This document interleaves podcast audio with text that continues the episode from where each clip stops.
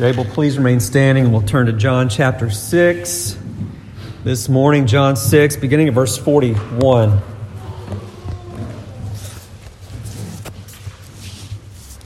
Our text will be verses 41 through 59.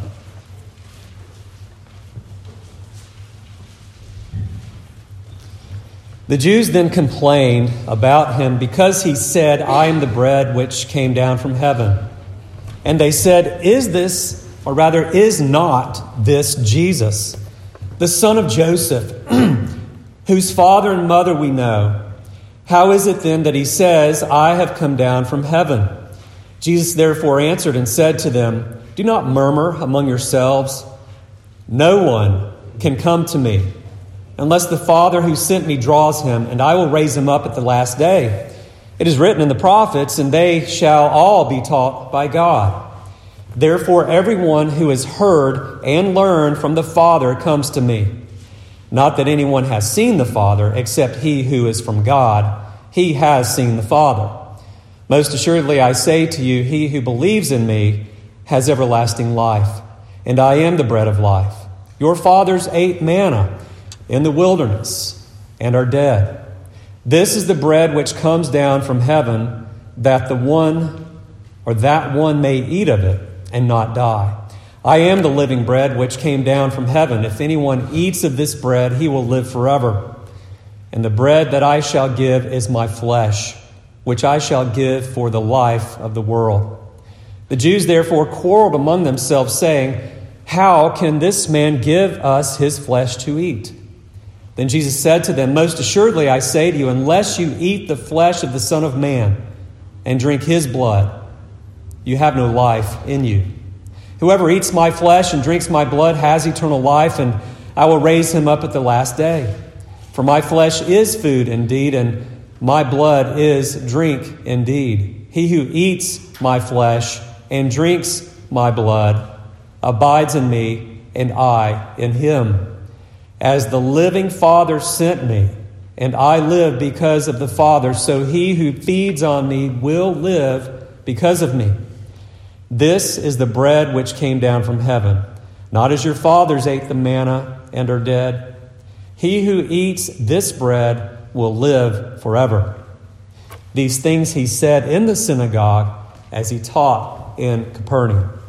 That's the reading of God's word. Let us pray. Lord, indeed, now you who are the author and giver of life, we ask that by your Spirit you would feed us spiritually. Help us to feed in that way on the Lord Jesus. And may your word not return unto you void. We pray in Jesus' name. Amen. You may be seated. Remember John's great purpose for writing this gospel. It's found at the end in John chapter 20 and verse 31. It says there that these things are written that you may believe that Jesus is the Christ, the Son of God, and that believing you may have life in His name. And so, in that sense, for that reason, this is a great gospel to share with unbelievers.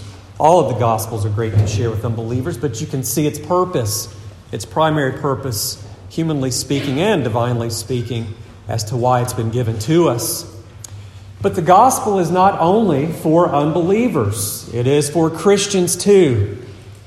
In Colossians 3, verse 16, the Apostle Paul, he says, Let the word of Christ dwell in you richly.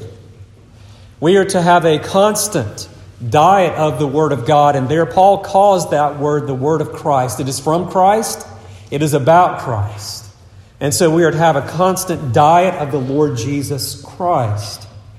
And in order for us to profit from the Gospel of John, we must understand that one of the many applications of this gospel, in fact, one of the many applications of God's Word, is faith. It is trust. It is belief in the promises of God and the Word of God Himself. And this is where saving relationship with Jesus begins. It is faith in the Lord Jesus Christ. But the Christian life, too, is centered around upon the Lord Jesus Himself. And so, as we think about that, I'll just share with you my desire, my prayer is that all of us who are Christians and disciples of the Lord Jesus, as we go through John's gospel, once again, that we will fall in love, if you will, with the Lord Jesus again and again and again. In John chapter 6, we've seen Jesus feed the 5,000, which would have been probably 15 to 20,000. And of course, the people, they, they wanted the bread, they wanted physical food, they wanted to make Jesus king, so they followed Jesus and his disciples. Uh, his disciples, of course, make their way miraculously, led by Jesus, all the way back to the shore, and then they end up in this synagogue, as verse 59 tells us, near Capernaum, or in Capernaum. And uh, Jesus there gives his fourth discourse in the Gospel of John. And in this discourse, he moves from the physical manna, or the bread rather, that he gave to them, the miraculous bread. He moves from that to himself, pointing to himself, saying that he is the bread of life that has come down from heaven. And as we saw last time, that bread of life, the Lord Jesus, as the bread of life, is the one who brings eternal sustenance, eternal satisfaction, and eternal salvation. What a glorious truth that is for us who believe in Him. But now, as we come near the end, we're not quite there yet, we, we hear of what the disciples themselves call a hard saying of Jesus. And that's found there in verse 60, not in our text, but the disciples, many of them say, This is a hard saying. Who can understand it? And it's a hard saying no doubt, what Jesus says here in this passage. In fact, he talks about eating his own flesh, drinking his own blood. So, what does that mean? And I think that um, for other reasons, we'll see that this discourse includes other things that are hard sayings of Jesus as well. So, our purpose this morning is to examine, it is to understand, and to believe these hard sayings of our Lord. And as we do that, to rejoice, to give thanksgiving to the living God for the Son of God who has come down from heaven. So, as we understand and believe what is said here, it is to bring thanksgiving to the living God as a result. And I trust that that will be uh, the response in your heart as well this morning. So, first of all, as we think about these hard sayings of our Lord Jesus Christ, we see here this first hard saying concerning the incarnation of our Lord Jesus Christ. When we talk about the incarnation, the word itself means in flesh, to come in the flesh. Jesus, the second person of the Godhead, who is very God of very God as we confess, eternally, not made eternal and not made. He is the one who has come down from heaven and taken upon human flesh, a nature like yours and a nature like mine. That is the incarnation. He was born of the Virgin Mary. He did not come by way of ordinary generation, as we sometimes say.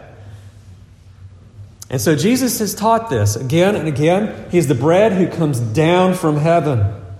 And so we find these Jews here hearing him say this and what is their reaction? In verses 41 and 42, John tells us they complain about him because he said, they don't like this sermon. They're complaining, they're murmuring because he said, verse 41, I am bread of, well, I am the bread which came down from heaven. Then in verse 42, they ask this question Is not this Jesus, the son of Joseph, whose father and mother we know? How is it then that he says, I have come down from heaven? I mean, we know this guy. We've known him for 30 years, whatever, somewhere around that time. We've walked with him. Some of us have worked with him. You know that house down there? He, he made that house. How can you say he came down from heaven? How can he say this?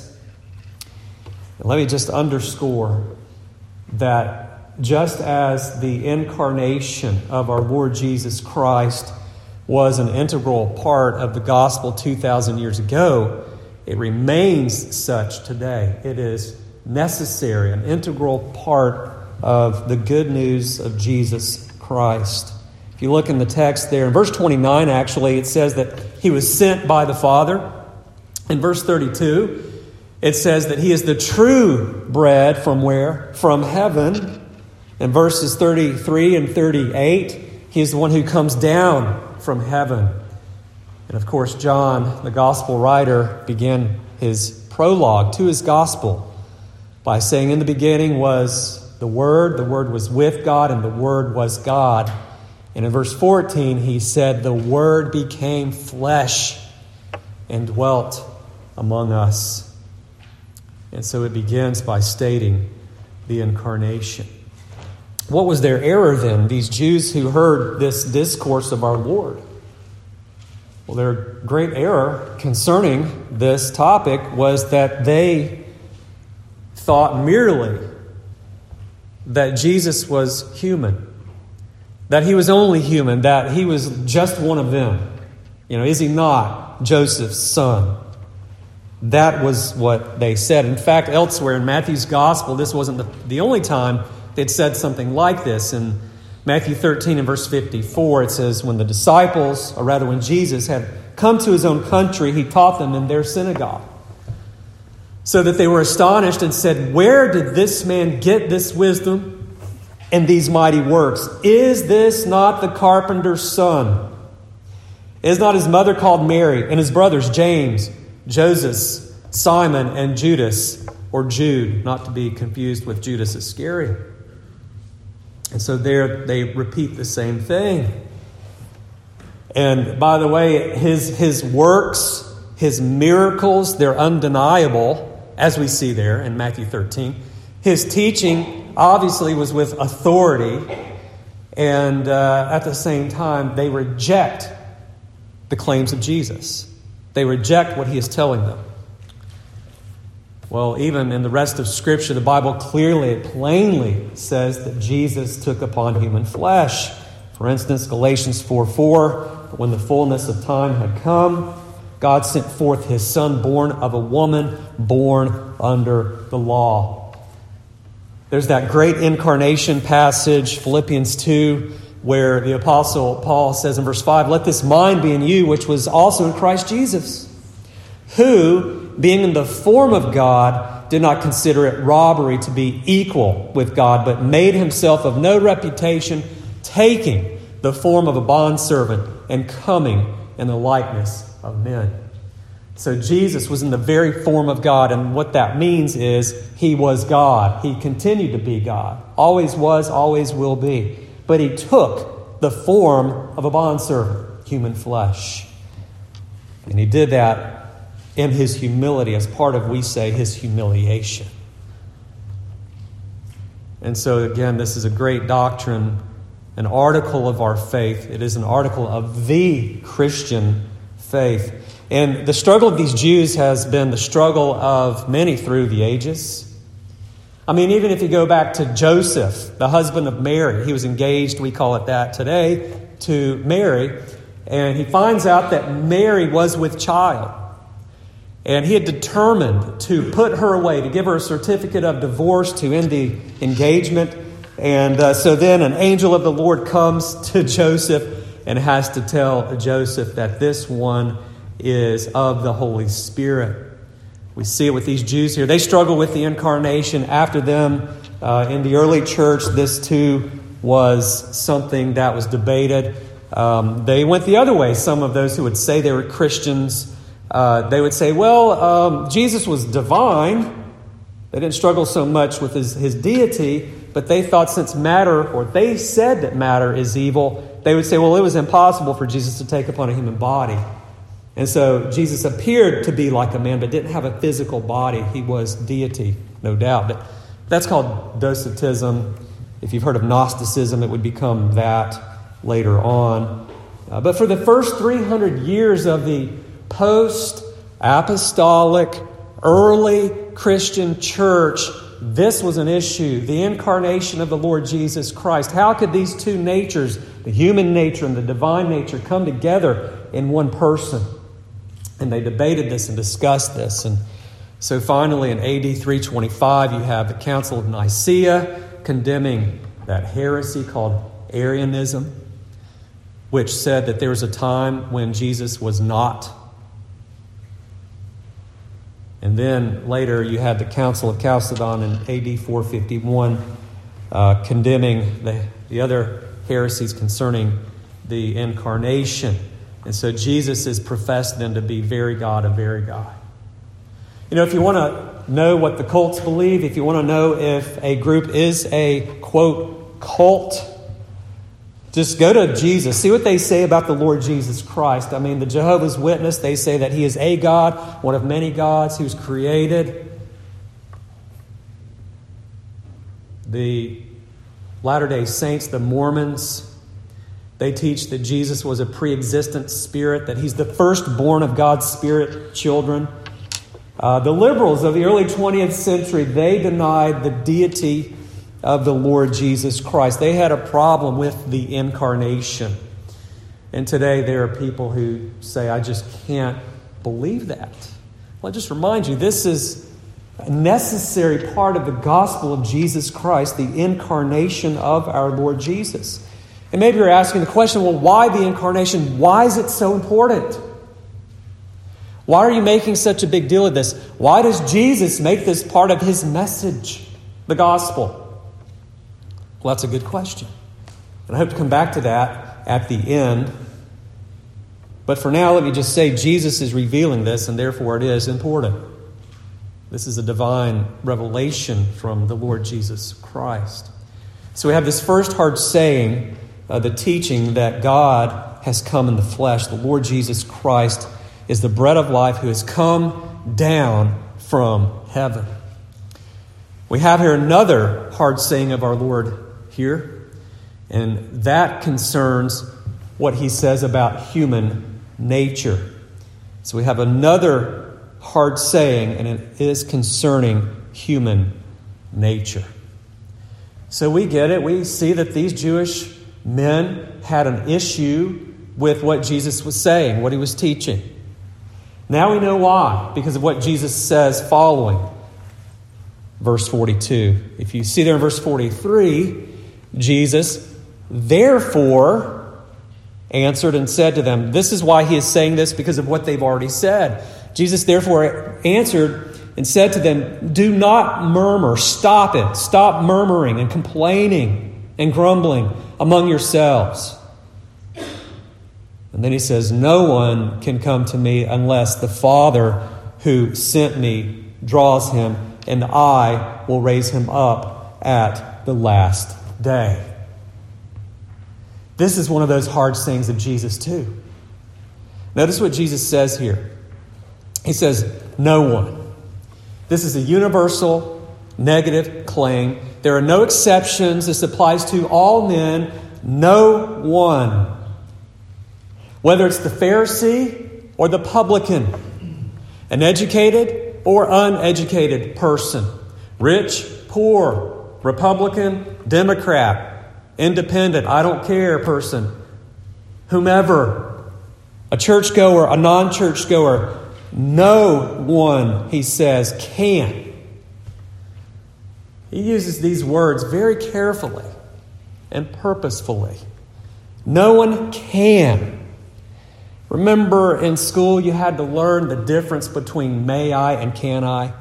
And parents, some of you just, you know, maybe because you're a parent like me, you like to point that out to your children. Your, your son, your daughter says, Mom, Dad, can I? And you say what? I don't know, can you? They get it. Of course I can, but the question is, may I? Do I have the permission to go do this or do that? There's a, a, a great difference between may I and can I. May I deals with permission can I deals with ability. Do I have the ability and the, the, the, power to do this, to accomplish something? And Jesus here says, No man can come unto me. He does not have the ability to come unto me. And when he says, Come unto me, what does he mean? If you look back at verse 35, Jesus says, I am the bread of life. He who comes to me shall never hunger. Verse 36, you do not believe in me. Verse 37, all that the Father gives me will come to me. So to come to Jesus is to believe in Jesus. It is to hear what he says, to have faith and trust in him who is the gospel himself. And so you can't come to Jesus Christ. No man has the ability to come savingly to Jesus Christ. And then note the word in verse 44 unless. So Jesus is not saying this will never happen. He's saying this will never happen unless a certain condition is met. Unless. One thing must happen, and what is that? Again, verse 44 No one can come to me unless the Father who sent me, he's the bread of heaven, unless the Father sent me draws him.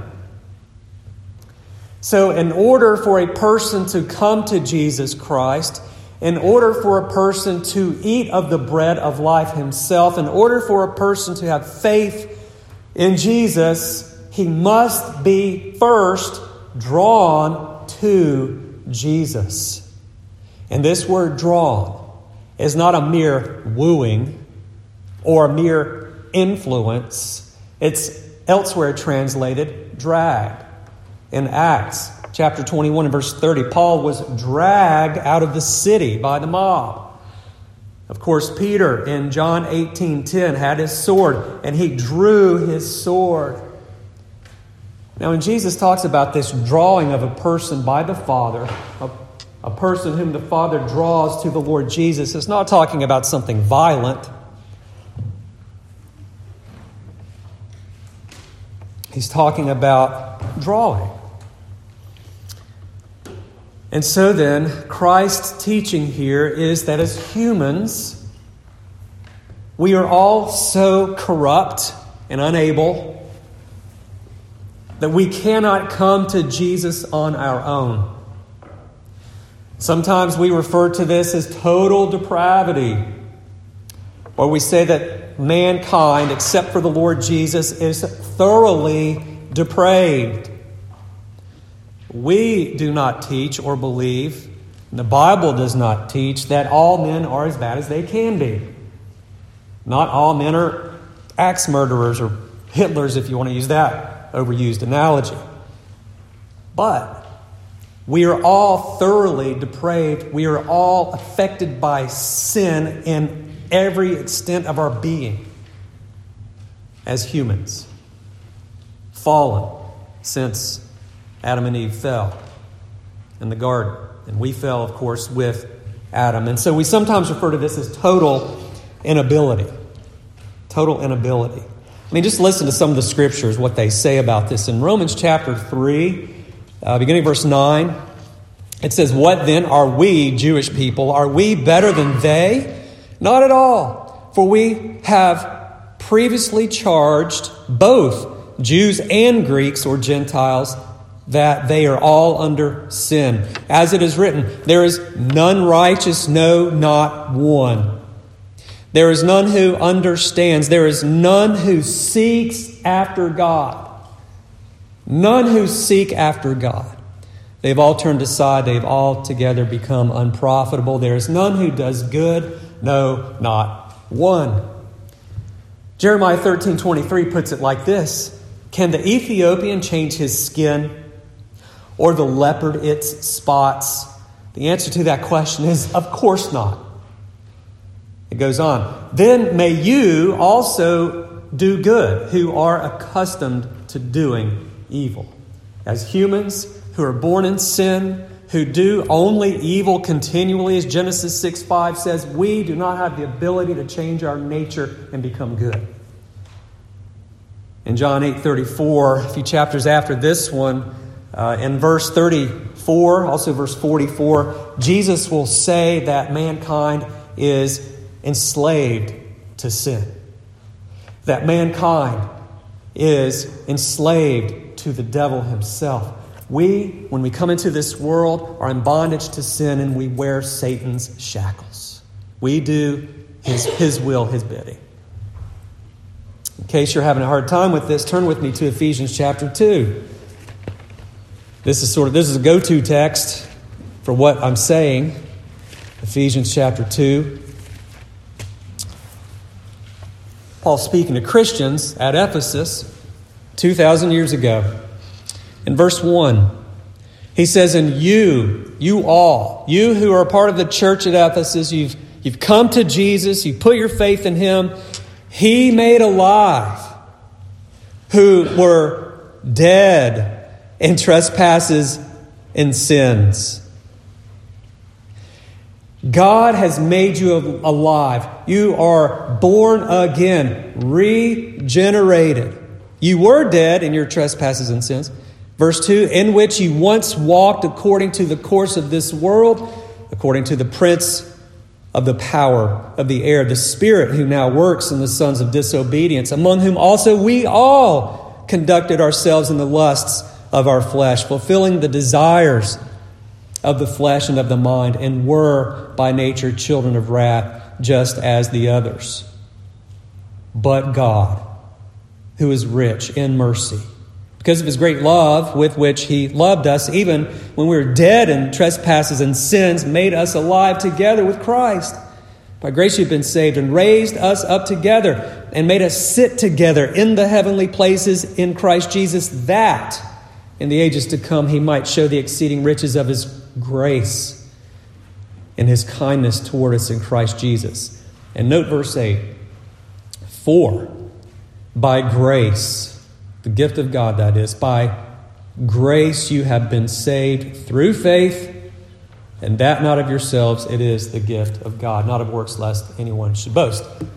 So we were dead in our sins and trespasses. We followed the prince of the power of the air, the devil, and we were unable to come to the Lord Jesus Christ, therefore. But God, who is rich in mercy, has come to us who are Christians and believers in Jesus. He's made us alive together with the other saints. He's regenerated, regenerated us by the power of the Holy Spirit. The result is that we put our faith in the Lord Jesus Christ. Oh, by the way, even the faith needed to believe in Jesus is the gift of God. Now, when He gives it to you, it becomes your faith. You exercise that faith. And what is the result? No boasting, as Ephesians 2 8 and 9 tell us. So, this is the teaching of Scripture. This is what we call effectual calling in Christian doctrine and teaching and theology. It's effectual, it has power, it accomplishes the intended result that God has put to it. He calls us out of the world. He does this by the preaching of the gospel, the gospel itself by the power of the Holy Spirit. This is the internal call. You can read later, Matthew 22 and verse 14, where Jesus summarizes the kingdom and how the preaching goes out. He says, Many are called, but few are chosen. So there's the external call of the gospel. There are a few who are chosen, those who believe in the gospel. That is the result. They're believing is the result of being chosen before the foundation of the world. Ephesians 1 4. And so, in space and time, in his own timing, God calls those he's chosen to Jesus Christ. He calls them effectually by the power of his word and spirit. Let me read to you Romans 8, which summarizes what I've just stated. In Romans chapter 8, there's that what is called the golden chain of salvation. Paul deals with this in great detail in Romans chapter 8, Romans chapter 9. Romans 8, 28 says, And we know that all things work together for good to those who love God, to those who are called or the called according to his purpose. For, this is how Paul knows this, for whom he foreknew, he also predestined to be conformed to the image of his Son that he might be the firstborn among many brethren. Moreover, whom he predestined, these he called. Whom he called, these he also justified. And whom he justified, these he also glorified. And so there you have it. That old hymn, it, it says this I sought the Lord, and afterward I knew. He moved my soul to seek him, seeking me. It was not I that found, O Savior, true. No, I was found of thee. Jesus says to his disciples in John 15, You did not choose me, but I chose you and appointed you that you should go and bear fruit. And so that's what Jesus teaches here in John 6. If you look at the end of verse 44, he says, I will raise him up at the last day. Again, he refers to the resurrection. This is part of the gospel as well. That's there for our encouragement. That's another article that we believe by faith. Then in verse 45, Jesus sums it up. He, he says, in essence, that um, this is nothing new. In fact, it was written in the prophets, and they shall all be taught by God. Probably he's referring to Isaiah chapter 54 and verse 13. When, when it says here, they all shall be taught by God, um, when it says all, he's referring to those whom the Father's chosen. And then it says they will be taught by God. If you look, it says, the middle of verse 45, these are Jesus' words. Therefore, everyone who has heard and learned from the Father comes to me. So, hearing in this context and learning in this context means it refers to that general call, or rather, that um, efficacious or effectual call that Jesus has already taught in verse 44. And so to hear, to learn, is to hear and learn the gospel and to be drawn by the Holy Spirit. I think that's what Jesus is teaching here. The Father sends the Spirit, and of course, Jesus himself sends the Spirit. We find these both taught in the New Testament. Luke 24 49, for, for instance. And so, as we see what Jesus says here, this hard saying about human nature, our inability to come to Jesus Christ, and the fact that we must be drawn by God the Father to come to Jesus, we must be given new life by the Spirit. When we think about that, two things flow from that. Number one is we're not merely sick, it's not a lifeline that we need. We need to be raised from the dead spiritually before we believe in Jesus. Another thing that flows from that is humility. Of all people, Christians should be marked by humility. We know what we deserve. We deserve God's curse, His wrath, condemnation, hell forever and left unto our own powers, our own wills, our own desires, that's what we would have gotten. But no, no. But God. In the gospel of his son, Ephesians 2 5, he's come to us by the preaching of the gospel, by the power of the Spirit. He's come into our tombs and raised us like Lazarus. And he says, Come forth. And so we come out because of the power of God. As Chrysostom, an old church father, said, pride is the mother of hell. Are we prideful? Are you prideful, Christian? Do you look down upon those who are less educated than you? Do you look down upon those who are less successful than you? Do you think of yourself as more spiritual than others? Are you quick to find fault with others? Do you think that your way is the only and best way? Are you deficient in prayer? Do you forget to pray before you accomplish some great task or enter into a difficult situation? Here's a cure for pride. The Apostle Paul puts it like this to the Corinthians What do you have that you have not received? The whole package of salvation is God's gift to us. And one more thing that flows from this teaching ought to be praise and thanksgiving on the part of the Christian. Right? If you've already believed this, if you've already seen this by God's grace and, and received it, surely you were led to thanksgiving, to praise unto God. Why? Because I was doomed, I was damned, I was dead.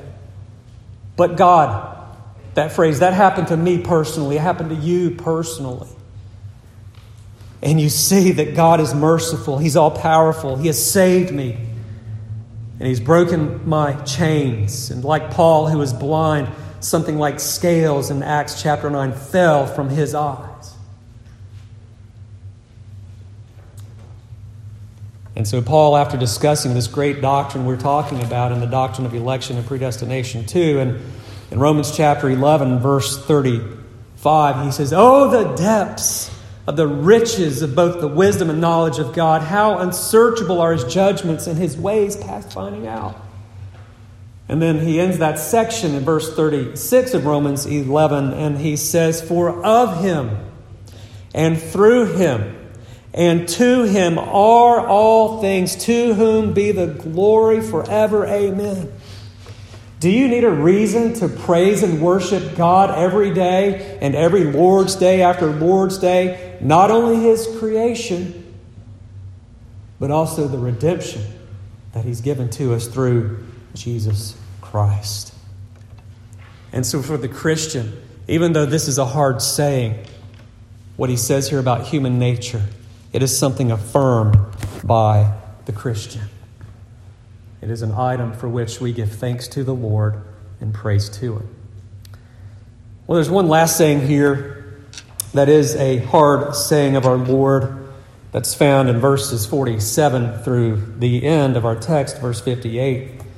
And this concerns the flesh and blood of Jesus, eating his flesh and his blood. Jesus presses them again. He is the true bread from heaven. He digs in, rightfully so, because he's speaking gospel, divine truth to them. He said that he is the bread of life.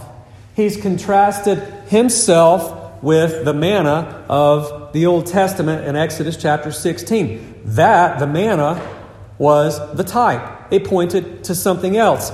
Jesus is the antitype. He is that which fulfills the type of the manna. He is the true bread come down from heaven. The old bread, it was a mystery. They called it, What is it? It was bread, but they named it, What is it? It was something of a mystery. It was from heaven, and it gave life. Our Lord Jesus and his incarnation, how he comes down, that's something of a mystery to us. Jesus comes down from heaven and he gives us life. Not like that in the manna, he says, which, you know, their fathers were dead, they ate of it and were died, but if you eat of the, the bread I have, you'll have eternal life.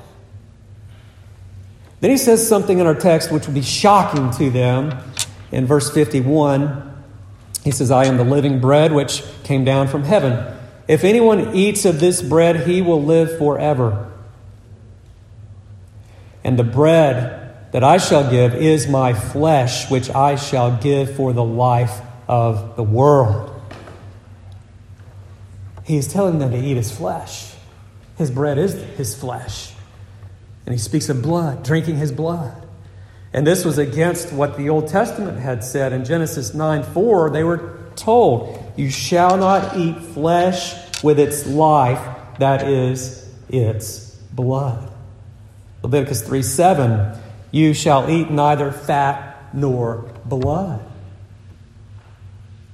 And so, what do they do? Verse 52 they quarrel again, violently so, among themselves. And, Jesus, and they say, How can this man give us his flesh to eat?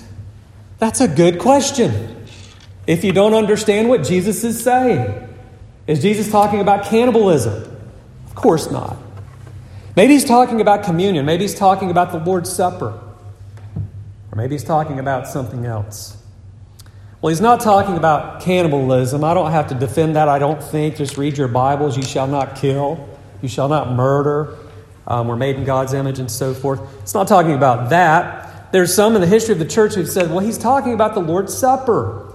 I disagree with that. If you were to read on in chapter 6 and verse 63, Jesus says he was speaking words of spirit, words of a spiritual nature given by the Spirit. These are figurative, figurative words. And also, if it were true that Jesus here is referring to the Lord's Supper, well, um, he says here that this eating and this drinking is essential to eternal life. And so, what about those who came before Jesus? All those saints of old. What about the thief on the cross? He didn't eat Jesus' flesh, he didn't drink Jesus' blood. Then all those people are dead and in hell. Can't be that. And in the Greek text, it says in verse 50 as well as verse 51, also verse 52, that this eating is a one time action. One time action. And yet, as we read in 1 Corinthians 11, Matthew 22, Jesus says, Do this in remembrance of me. As often as you eat of it, come together. It's to be done frequently. So it can't be the Lord's Supper. And by the way, the word flesh is not used in the other text of Scripture when it comes to the Lord's Supper. 1 Corinthians 10, 1 Corinthians 11, so forth. The word there is body. And if this were literal, then guess what? That old heresy, transubstantiation, would be necessary. That the body, or rather that the bread and the wine, transform into the physical body and blood of the Lord Jesus. Well, that's Roman Catholicism. That's gross error. It's idolatry in some respects. What does he mean? It means that by faith, spiritually, we partake of the Lord Jesus Christ that we appropriate, that we reach out and grab the Lord Jesus by faith. We believe in Him. We eat of this bread of life, and He becomes our life itself, our sustenance, as I've said, our satisfaction, our salvation. You see in Leviticus and in those Old Testament passages which say you're not to eat of something that has the life in it, that is its blood. It's because those sacrifices and so forth pointed forward to someone who would one day come, who would be the substance of those types, who would be the antitype, and that's the Lord Jesus Christ. And so by faith, we eat his flesh. By faith, we drink his blood. When we trust in Jesus and accept what he has done at Calvary in our place, his flesh and his blood point to his body, his human suffering at Calvary. And so then earlier, I did ask that question why is the incarnation so important? Why is it integral, integral to the gospel?